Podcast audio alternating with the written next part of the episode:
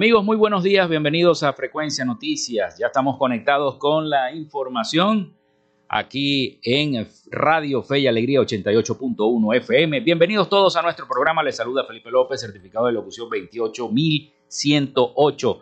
Mi número del Colegio Nacional de Periodistas es el 10571. En la producción y community manager, la licenciada Joanna Barbosa, CNP 16911.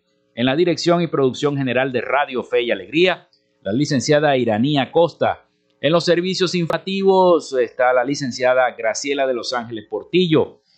Nuestras redes sociales arroba frecuencia noticias en Instagram y arroba frecuencia noti en Twitter. Mi cuenta personal arroba Felipe López TV, tanto en Instagram como en Twitter. Llegamos también por las diferentes plataformas de streaming, el portal www.radiofeyalegrianoticias.com y también pueden escuchar y descargar la aplicación para sus teléfonos móviles o tablet. Este espacio se emite en diferido como podcast en las plataformas iBox, Anchor, Spotify, Google Podcast, TuneIn y Amazon Music Podcast. Y también recordarles que Frecuencia Noticias es una presentación de la panadería y charcutería San José.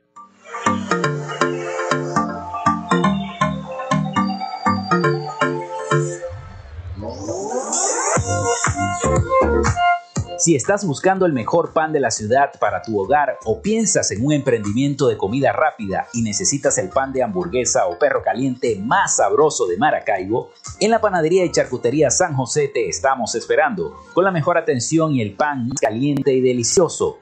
Tenemos para ti el pan francés, dulce, campesino, dino, el pan relleno de guayaba, las lambadas y las sausas quesadillas. También tenemos pastelería Estamos ubicados en el sector panamericano, avenida 83 con calle 69, iniciando la tercera etapa de urbanización La Victoria. Para pedidos, comunícate al 0414-658-2768. Panadería y Charcutería San José, Maracaibo. Y también lo hacemos en una presentación de la gente de Oasis Car Wash Multiservicios. Mantén tu carro limpio y pulido. Solo en Oasis Car Wash Multiservicios tenemos profesionales trabajando para ti. Lavado de chasis, lavado de motor, engrase por punto, gamuza mal, gamuza especial más encerada y porcelana, tapicería, ducha grafitada y fórmula marina. ¿Qué esperas? Arranca a visitarlos en la avenida 5 principal de San Francisco, al lado de Pollos Arturos, diagonal a la estación de servicio El Bebedero. Tenemos de lunes de 8 a.m. a 4 p.m. y viernes y sábados hasta las 6 de la tarde. Reserva tu cita al 0414-169-8422. En Oasis Car Wash, tu vehículo queda como nuevo.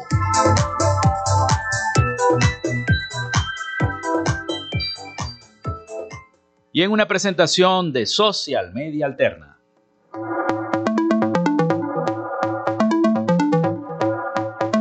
Gracias a la gente de Social Media Alterna hacemos posible la interacción tecnológica en redes. Si estás buscando quien te brinde asesoría o lleve las redes sociales de tu empresa o negocio, es momento de hacer el contacto con Social Media Alterna. Diseño de logos profesionales, community manager, diseño y administración de páginas web, podcast y radio online.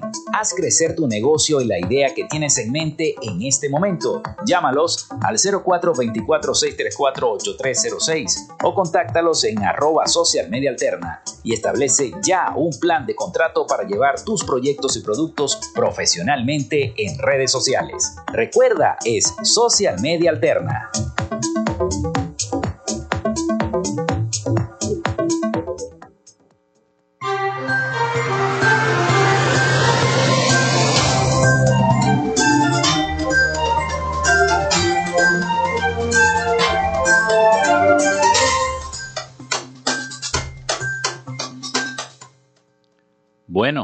Son las 11 y 8 minutos de la mañana acá en Frecuencia Noticias a través de 88.1 FM. Fe y alegría con todas las voces. Bueno, hoy es lunes, lunes 25 de abril. Ayer, eh, bueno, tuvimos eh, la oportunidad de participar en la procesión de Jesús de la Misericordia en la ciudad de Maracaibo. Tuvimos en la tarima Oasis 2, ubicada en la avenida Bellavista, diagonal al seminario mm, de Maracaibo, el Seminario Arquidiocesano de Maracaibo, ahí donde antes quedaba eh, Seguros La Previsora. Bueno, ahí estuvimos, ahí estuvimos con varias agrupaciones católicas pertenecientes al movimiento ARCA, movimiento de artistas católicos de Iberoamérica y del estado Zulia. Agrupaciones que participaron a lo largo de cada una de las tarimas ubicadas llamadas Oasis, eh, que eh, realizaron ayer esta actividad religiosa en nuestra ciudad y que bueno, que culminó en la Basílica Nuestra Señora de Chiquinquirá. Importante ese acompañamiento que dieron las autoridades locales a la imagen de Jesús de la Misericordia desde la iglesia La Consolación hasta la Basílica de Nuestra Señora de Chiquinquirá. Y bueno, fue muy bonita la actividad y tuvimos la oportunidad de compartir, a pesar de que pensábamos que iba a llover, bueno, gracias al Señor, más bien hizo tremendo sol y mucha gente resultó quemadita por el sol de nuestra ciudad de Maracaibo. Bueno, Hoy es 25 de abril. Un día como hoy muere Marcos el Evangelista, en el año 68, evangelista cristiano considerado el autor del Evangelio de San Marcos y fundador, y, y fundador además, y primer obispo de la iglesia de Alejandría. También Daniel Defoe publica la novela Robinson Crusoe en 1719. Un día como hoy nace José Leonardo Chirinos en 1754, sambo venezolano. Combate de los Colorados. Se desarrolla este combate en el año 1812. Nace Guillermo Marconi en 1874, ingeniero electrónico italiano, uno de los más destacados impulsores del el radiotransmisor a larga distancia por el establecimiento de la ley de Marconi, fundamental para el desarrollo de este medio, del medio radiofónico. Nace Rafael Rangel en 1877, científico e investigador venezolano. Eh, se desarrolla la guerra hispano-estadounidense en 1898. Nace Marcos Pérez Jiménez en 1914, militar y político venezolano. Durante su gobierno, Venezuela alcanzó los niveles más altos de desarrollo económico, urbanístico, industrial y social. Además, el bolívar como moneda mantuvo la paridad cambiaria con el dólar estadounidense más fidedigna en la historia del país. Además, recibió el mayor número de inmigrantes europeos de la historia debido a las facilidades y a los beneficios que otorgaba el Estado venezolano. También un día como hoy nace Oscar Llanes en 1927, periodista, cronista y escritor venezolano. Se funda la compañía Porsche en el año 1931, famosa por sus carros, sus vehículos. Nace el actor Al Pacino en 1940, actor, guionista y director estadounidense. La lucha armada de la presidencia partisana de la resistencia partisana, perdón, obtiene el triunfo sobre el fascismo y las tropas de ocupación nazi instaladas en Italia durante la Segunda Guerra Mundial en 1945. La revolución de los claveles, el levantamiento militar en, Portugal, que termina con la dictadura de Antonio de Oliveira Salazar en 1974, un día como hoy. También este, un 25 de abril, pero de 1976, muere Aquiles Nazoa, escritor, ensayista, periodista, poeta y humorista venezolano. Violeta Barrios de Chamorro se convierte en la primera presidenta de Nicaragua, mujer, en 1990. Fue la primera mujer en el continente americano en ser electa al cargo de presidenta de la República y tercera mujer en ocupar la posición de jefa de Estado y jefa de gobierno en América, después de Isabel Perón y Lidia Gayler Tejada. Hoy es Día del Bioanalista. Felicidades a todos los bioanalistas. Día Mundial contra el Paludismo. Día del ADN. Día Internacional contra el Maltrato Infantil. Día Mundial de los Pingüinos. Y Día de la Liberación de Italia, este 25 de abril.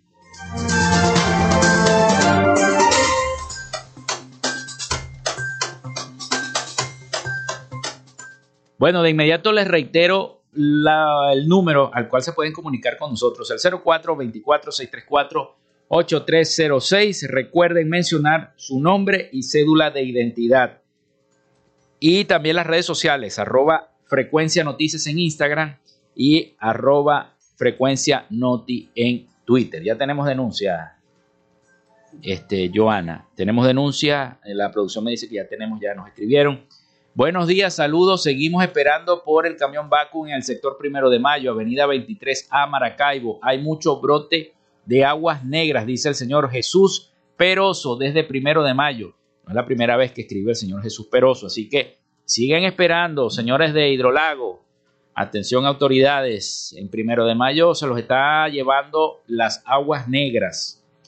Así que bueno, pelen el ojo por allá, por esa zona. Bueno, son las 11 y 14 minutos de la mañana, hacemos nuestra primera pausa. Al retorno, como hoy es día de los licenciados en bioanálisis, estaremos conversando vía telefónica con la licenciada María Valladares, presidenta del Colegio de Bioanalistas del Estado Zulia, a propósito de este 25 de abril, Día del Bioanalista. Ya regresamos con más de Frecuencia Noticias.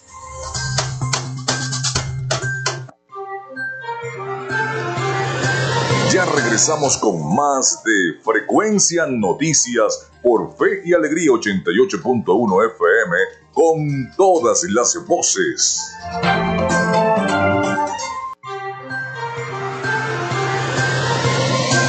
Escuchas Frecuencia Noticias por Fe y Alegría 88.1 FM con todas las voces.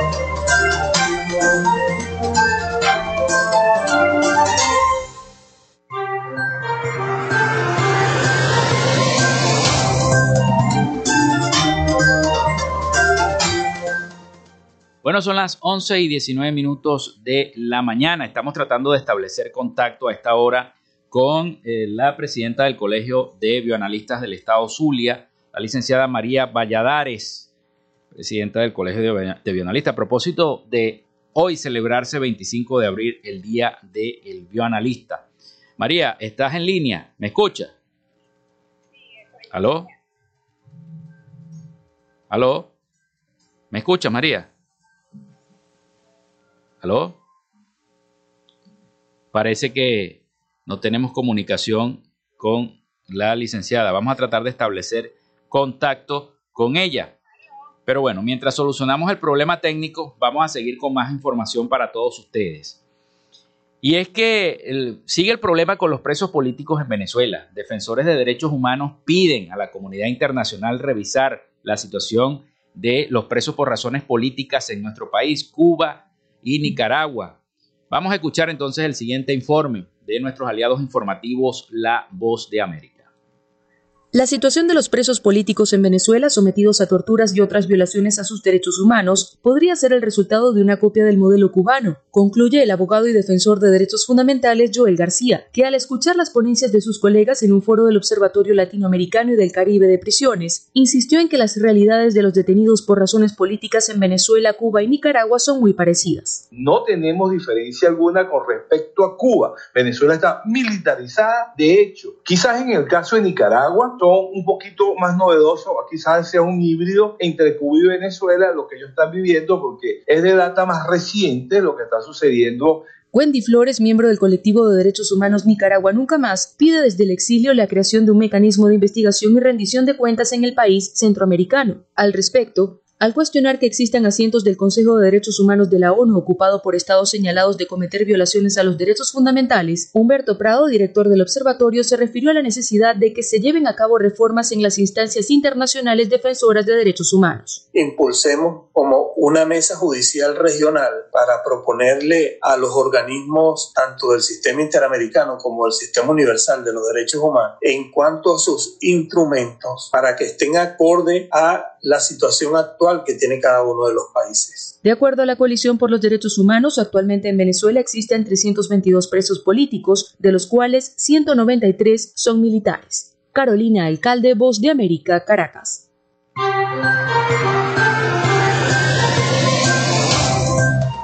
Bueno, ahí teníamos ese informe sobre eh, los presos políticos y lo que continúa sucediendo en nuestro país con los derechos humanos. Ahora sí establecemos contacto entonces con la licenciada María Valladares, presidenta del Colegio de Bioanalistas del Estado Zulia, a propósito de ser hoy 25 de abril, Día del Bioanalista. Estás al aire, licenciada, está al aire, ¿cómo está? ¿Cómo se siente? Buenos días. ¿Aló? ¿Aló? Parece que volvemos a tener el problema de comunicación. ¿Aló? ¿Me escucha? ¿Me escucha, licenciada? ¿Aló? ¿Me escucha? Sí, no hay, no hay retorno. No hay retorno. Vamos a tratar de solucionar. ¿Aló? ¿Me escucha? Ah, ajá. Hay, hay un problema acá técnico. Ah, ¿me escucha ahora? Sí. Ok, bueno, perfecto, perfecto. Bueno, bueno, hoy es 25 de abril, Día del Bioanalista, una fecha importante para todos ustedes que son... Pero, ¿qué está, ¿qué está ocurriendo en este momento con el bioanalista zuliano a propósito de celebrarse esta fecha tan importante? Bueno, te puedo decir que en relación a los laboratorios, estamos muy mal en el Estado. realmente la administración anterior dejó más del 99% de los laboratorios cerrados y este el nuevo gobierno ha intentado abrir los laboratorios, pero eh, nos falta mucho recurso humano.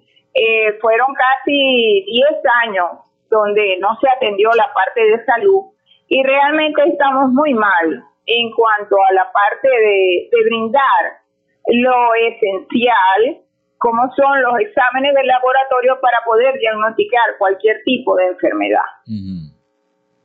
Y por supuesto, hoy 25 de abril volvemos a retomar y a decirle al gobierno regional que estamos a la orden para ayudarlo, para orientarlo, para ver de qué manera podemos buscar soluciones a la crisis que hay en materia de salud, ya que los salarios que devengan nuestros profesionales son salarios muy bajos, a pesar de que en el mes de marzo se dio un aumento, realmente ese aumento no llegó a, a todos los profesionales y eh, se violentaron el artículo 91 de la Constitución, ya que no se le dio el aumento de acuerdo a las contrataciones colectivas.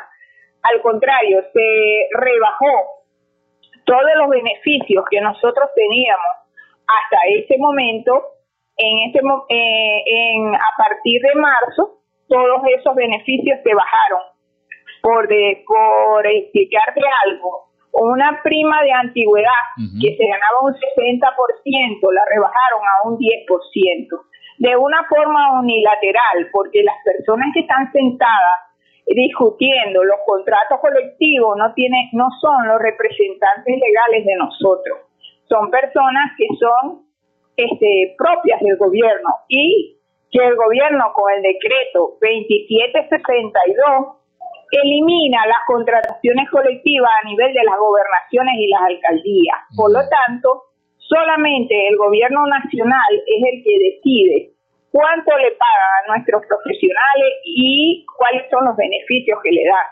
De hecho, nosotros en este momento estamos cobrando a través del sistema patria y la gobernación del Estado Zulia no tiene ninguna inherencia este, sobre las diferentes cosas que nos están cancelando. O sea, la verdad es que ustedes dependen netamente del Ejecutivo Nacional. No tienen nada que ver con el Ejecutivo Regional. Y, la crisis es muy fuerte. Te diría que aquí en el Estado Zulia tenemos algunos laboratorios funcionando, mientras que a nivel nacional la crisis es peor. Sin embargo, a este, el, el, el abandono que hay durante tanto tiempo ha hecho que muchos laboratorios estén realmente cerrados y que las personas no puedan, no se les pueda brindar la salud gratuita. Es más, muchas de esas personas que están en los hospitales, que los están atendiendo, tienen que tomar las muestras e irse a la parte privada, porque en la parte pública no hay donde brindarles ni exámenes de emergencia, ni exámenes de rutina y mucho menos exámenes especializados. ¿Y cuántos, cuántos laboratorios están en esa situación, licenciado? Casi el 88% de los laboratorios públicos del Estado. Es una, es una situación. Igual a nivel nacional. A nivel nacional eh, estamos cerca del 95%. O sea, aquí en el Estado Zulia hay algunos laboratorios que están medio funcionando y que de una o de otra manera le pueden brindar, mientras que a nivel nacional existen más laboratorios cerrados. Este, estoy hablando solamente del sector público, el sector privado no porque este, de una o de otra manera ellos han podido subsistir y le pueden brindar la salud a las personas, aunque los costos son muy elevados. Sí, pero eh, ustedes han, han tratado de establecer algún alguna reunión con las autoridades nacionales como bioanalistas, sentarse con ellos para plantearles esta solución. Claro. Hay una supuestamente hay una secretaria de salud. a nivel nacional lo ha hecho. Ah.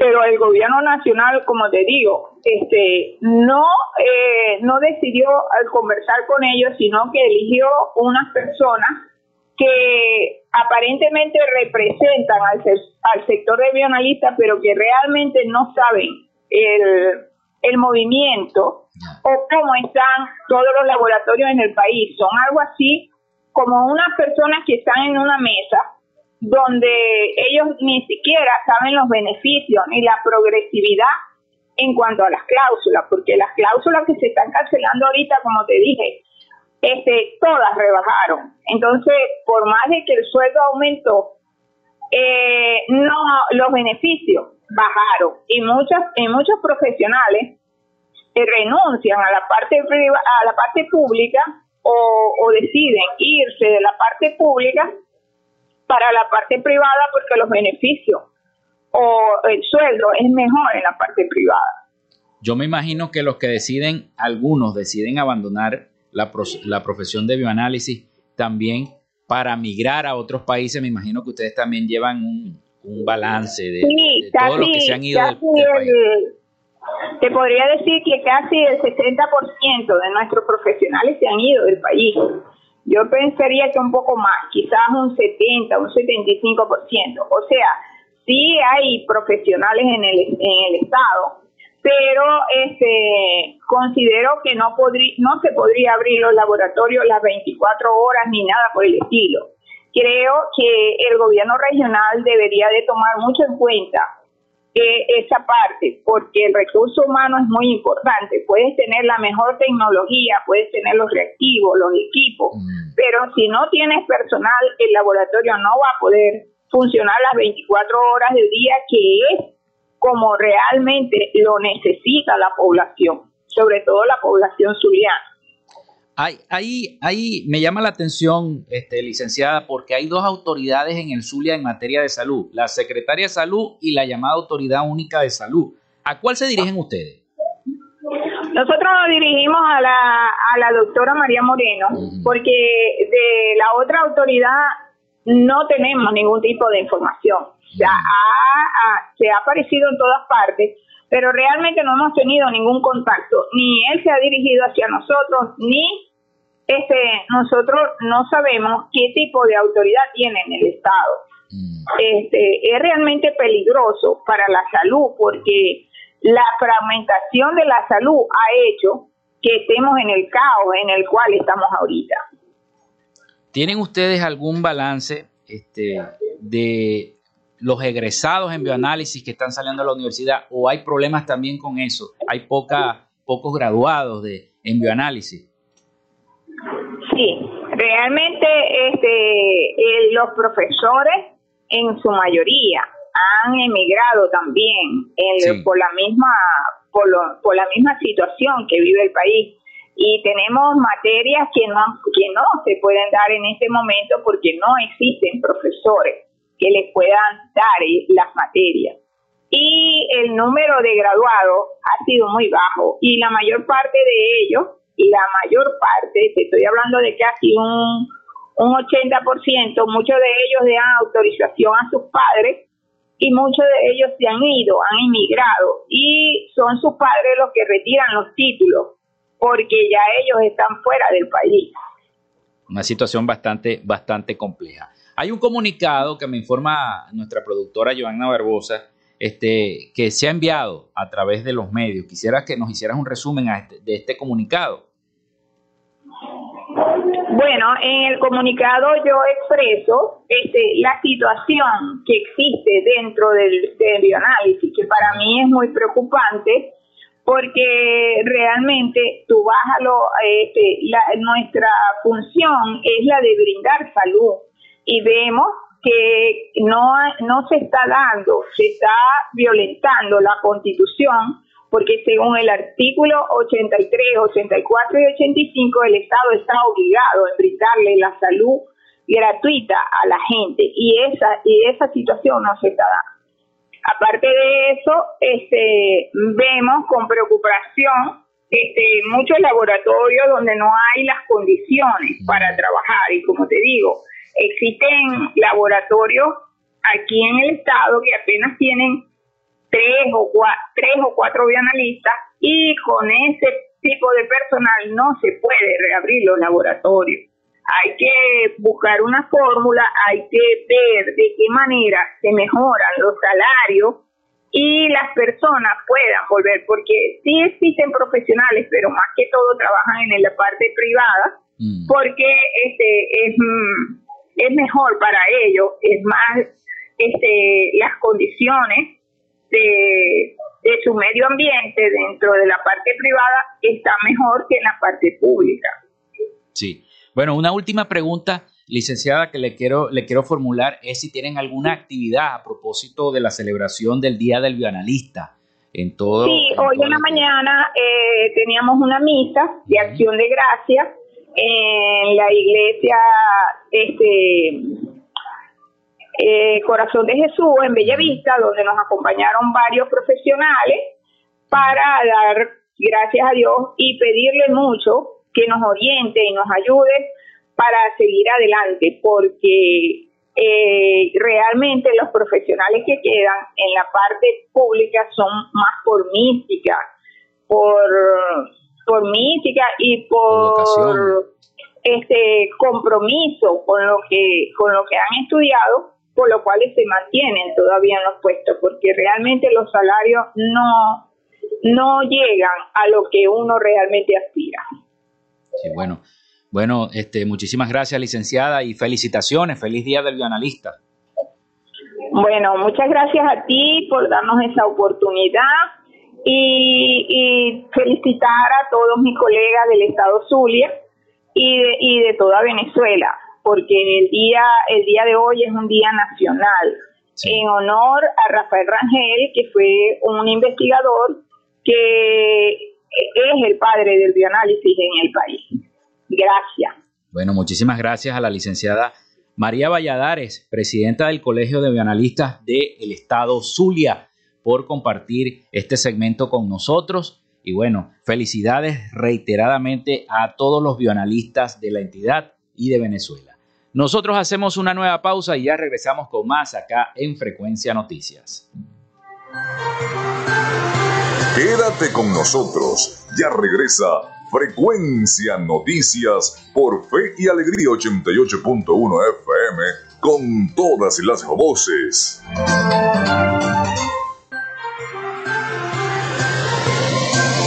Escuchas Frecuencia Noticias por Fe y Alegría 88.1 FM con todas las voces.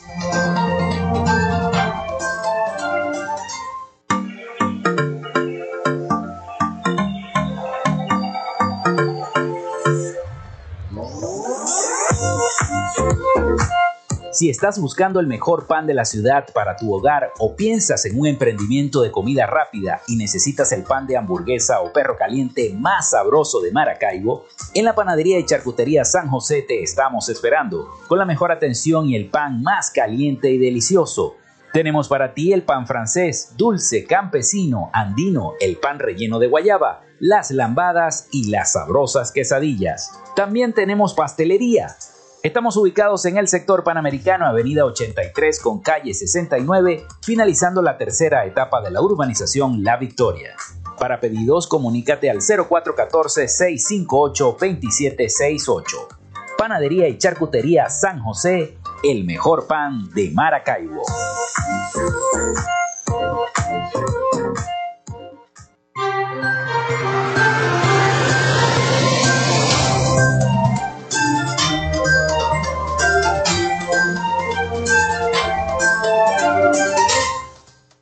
Seguimos con todos ustedes, son las 11 y 40 minutos de la mañana acá en Frecuencia Noticias. Les recordamos la línea al 0424-634-8306 para que se comuniquen con nosotros y bueno, a través de la mensajería de texto o del WhatsApp. También colocamos a su disposición las redes sociales arroba frecuencia noticias en Instagram y arroba frecuencia noti en Twitter. Bueno, un muro de contención en Catatumbo se rompe y afecta a tres municipios. El alcalde del municipio Sucre, Johnny González, expresó que la situación en la región es crítica porque hay más de 30 mil personas afectadas y 250 damnificados en varios sectores. El muro de contención del municipio Catatumbo en nuestro estado Zulia se rompió este domingo 24 de abril y está afectando a otros tres municipios de la región, según informó el periodista y colega Lenín Danieri en su cuenta de Twitter el pasado año, el gremio ganadero advirtió que esto podría pasar. El alcalde y el gobernador de entonces eh, parece que poco les importó, evidentemente. Para colmo, la prohibición de mover maquinaria tampoco ayudó. Las consecuencias saltan a la vista, señala el comunicador social junto a un video donde se evidencia la situación de emergencia que se vive en el sur del lago de Maracaibo. En declaraciones ofrecidas a nuestra estación, a Radio Fe y Alegría, el alcalde del municipio Sucre, Johnny González, expresó que la situación en la región es crítica porque hay más de 30 mil personas afectadas. Esto es gravísimo. Y 250 damnificados en varios sectores. Ya en este momento, según tengo entendido, el gobernador Rosales está evaluando la situación y eh, está reunido a ver de qué manera se puede entonces eh, eh, tratar de frenar un poco esta situación en el sur del lago de Maracaibo, pero duramente afectado por estas lluvias y estas inundaciones que han caído sobre nuestro país y también sobre nuestro estado Zulia. Bueno, nos vamos a Miami con el resumen de noticias de Latinoamérica con el periodista Rafael Gutiérrez Mejías. Adelante, Rafael, con ese resumen para el día de hoy. Noticias de Latinoamérica. El presidente de Perú, Pedro Castillo, anunció el día viernes que presentará al Congreso un proyecto de ley para que en las elecciones regionales y municipales de este año se consulte a los ciudadanos peruanos sobre la elaboración de una nueva constitución. Así lo anunció el presidente peruano tras un Consejo de Ministros descentralizado en Cusco, donde también ha asegurado que ya se encuentran trabajando en este proyecto de ley que enviará al legislativo. Según explicó la cadena peruana RPP, el Jurado Nacional de Elecciones detalló que la convocatoria de un referéndum para una reforma constitucional requiere de la aprobación del Congreso, con una mayoría absoluta de sus miembros. El gobierno de los Estados Unidos, a través del Departamento de Justicia, lanzó el día viernes una línea de información anticorrupción sobre actividades en Guatemala, Honduras y El Salvador que estén de algún modo vinculadas al país norteamericano. A través del Departamento de Justicia comparte una dirección de correo electrónico para que todos aquellos que posean actividades delictivas vinculadas a la corrupción puedan ponerse en contacto. Será en beneficio de esos países y esos mismos gobiernos y de su población. Creo que no hay conflicto en nosotros haciendo un de trabajo y teniendo buenas relaciones con las regiones. Dice en un video difundido en su cuenta de Twitter Merrick Garland, fiscal general de los Estados Unidos. Tras ser extraditado a Estados Unidos, Juan Orlando Hernández seguirá detenido y fijaron la fecha de audiencia ante el juez para el próximo 10 de mayo. Un juez en Nueva York ordenó el día viernes que el expresidente de Honduras, Juan Orlando Hernández, permanezca detenido por cargo de tráfico de drogas y armas. La próxima audiencia fue fijada para el próximo 10 de mayo a las 11 de la mañana. En una breve comparecencia judicial, Hernández respondió un par de veces al juez Stewart Aaron de la Corte del Distrito Sur de Nueva York, que le preguntó si le parecía bien proceder de forma virtual debido a los protocolos de la pandemia del COVID-19. Es que el acusado, asistido por un intérprete, no se trasladó hacia la Corte, sino que se conectó por videoconferencia desde la prisión.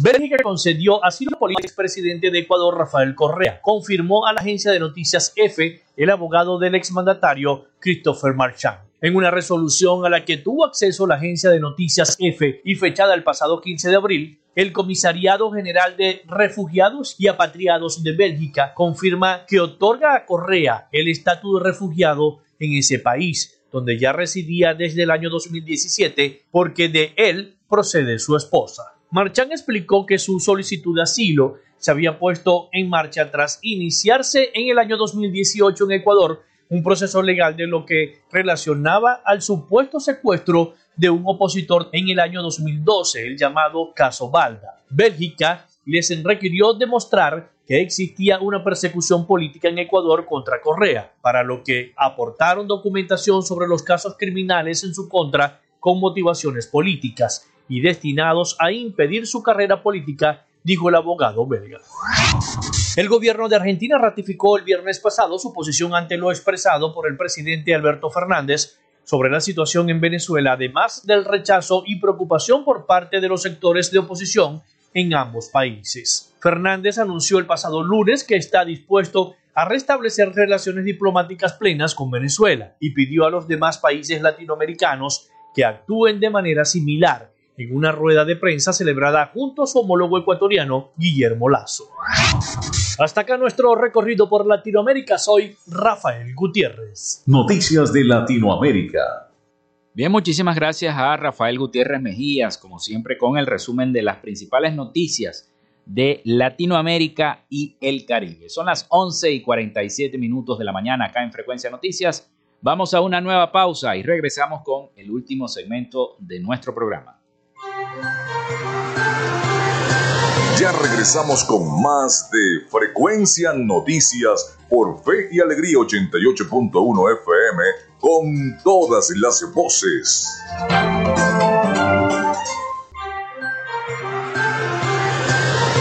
Estás en sintonía de Frecuencia Noticias por Fe y Alegría 88.1 FM con todas las voces.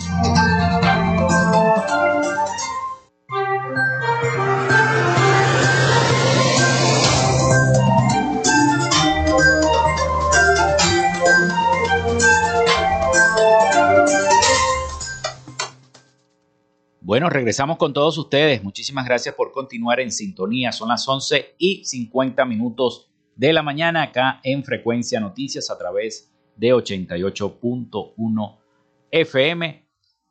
Y bueno, y les tenemos más información. María Olga Girán, abogada laboral y presidenta de la Comisión de Asuntos Laborales de Conindustria, aseguró que tras la llegada de una comisión de la Organización Internacional del Trabajo, la OIT, a nuestro país, se espera lograr la liberación de los 157 dirigentes sindicales que aún permanecen detenidos. Indicó que con esta visita también se busca la fijación consensuada del salario mínimo, protección del salario y la vuelta a la contratación colectiva. Con estas reuniones se espera que las condiciones laborales no se decidan de forma unilateral por el gobierno, añadió eh, Mario Girán. También explicó que luego de 13 años se logró que una comisión de esta Organización Internacional del Trabajo venga a nuestro país, sin embargo indicó que el avance de, de esta dependerá de la unidad sindical. La abogada destacó que para un empleador esta visita es beneficiosa porque abre el diálogo social. Desde el punto de vista de los empleadores, hay unificación desde el sindical, no parece haber. Así acotó. Resaltó que se debe nivelar las pretensiones de los trabajadores y los empleadores en una mediación imparcial al Ejecutivo Nacional. Por eso con Industria espera liberación de estos dirigentes sindicales detenidos luego de 13 años de que se ha logrado entonces que esta comisión de la OIT venga a nuestro país a revisar las cosas.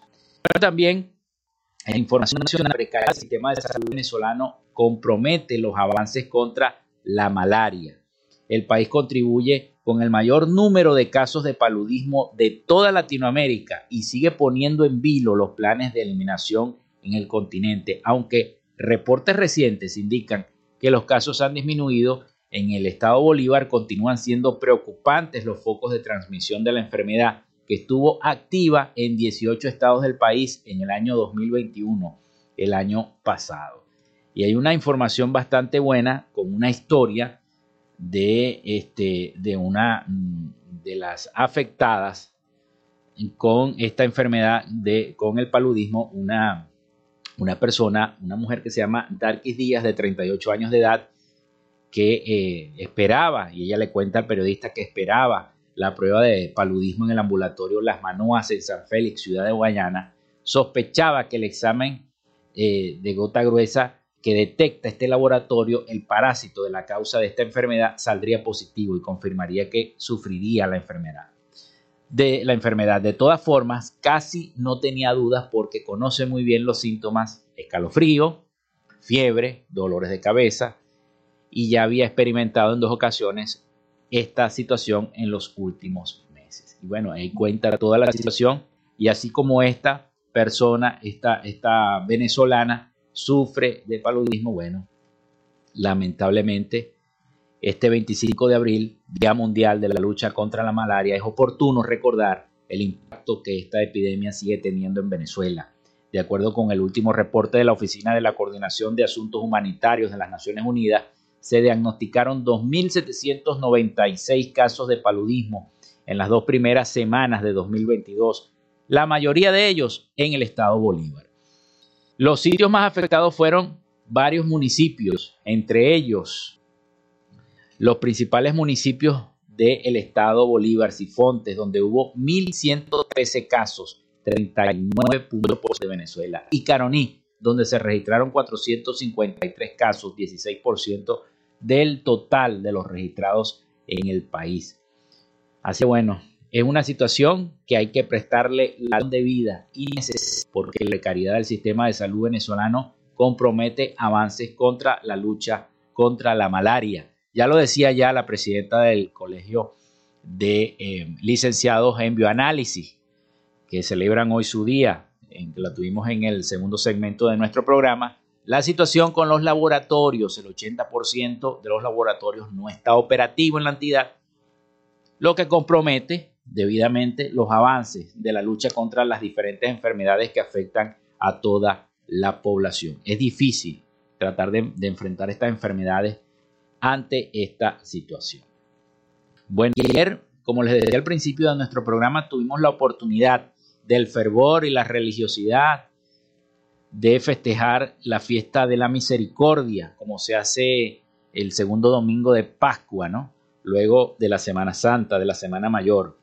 Los feligreses se reencontraron con la sagrada imagen de Jesús de la Misericordia después de dos años de pandemia por culpa del COVID-19.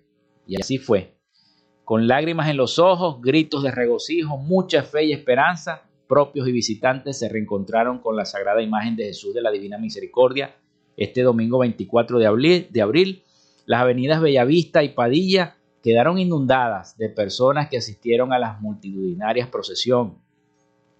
Durante todo el trayecto y bajo un sol resplandeciente, gracias a Dios que no llovió, los maravinos rezaron, cantaron y bailaron en la también llamada fiesta de la misericordia, además en las tarimas llamadas oasis, las diferentes tarimas que eh, eh, recorrieron todo valga la redundancia, el recorrido que hizo la imagen sagrada de Jesús de la Misericordia. Así que felicidades a todos los organizadores porque todo quedó espectacularmente bien.